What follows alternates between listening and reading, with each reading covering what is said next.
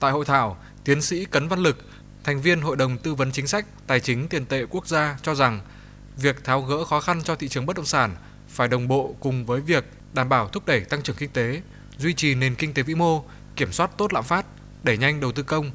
Tiếp đến, cần phải phân rõ việc nào giải quyết trong ngắn hạn, việc nào giải quyết trong trung và dài hạn, đâu là việc ưu tiên làm trước. Về nguồn vốn, tiến sĩ Lực cho rằng vấn đề trái phiếu doanh nghiệp đáo hạn phải giải quyết ổn thỏa để doanh nghiệp vượt qua giai đoạn này. Ngoài ra, cần phải đẩy nhanh tiến độ giải ngân đầu tư công, qua đó tháo gỡ những vướng mắc về cơ sở hạ tầng cũng như những tồn động về vốn giữa các doanh nghiệp xây lắp với nhau. Cùng với đó, cũng cần có biện pháp chính sách về tín dụng nhằm kích cầu, trong đó tập trung vào những đối tượng cần mua nhà, các doanh nghiệp xây dựng, từ đó tăng lực cầu cho thị trường. Về lâu dài, chính phủ và các bộ ngành cần quan tâm điều tiết quan hệ cung cầu của thị trường, điều tiết giá bất động sản để sát hơn với nhu cầu thu nhập của người dân. Theo Phó Giáo sư Tiến sĩ Trần Đình Thiên, thành viên Tổ tư vấn Thủ tướng Chính phủ, để xử lý những vấn đề của thị trường bất động sản một cách căn cơ thì còn biện pháp lớn khác cần phải làm.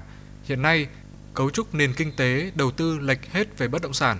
Nguyên nhân do định hướng khuyến khích đầu tư dẫn dắt dòng vốn bị sai. Để tạo ra môi trường thu hút vốn thì phải sửa chính sách thay vì khuyến khích đầu cơ như hiện nay gây mất cân đối. Lâu nay trong cái thị trường bất động sản, cái khuyến khích, nó lại cứ hướng vào phân khúc cao cấp. Không bán được, cứ đầu cơ thôi. Và đến lúc tắc nghẽn cái, thì nó không chỉ là gây lãng phí cho nền kinh tế, mà nó còn gây rủi ro cho hệ thống, tức là nợ xấu.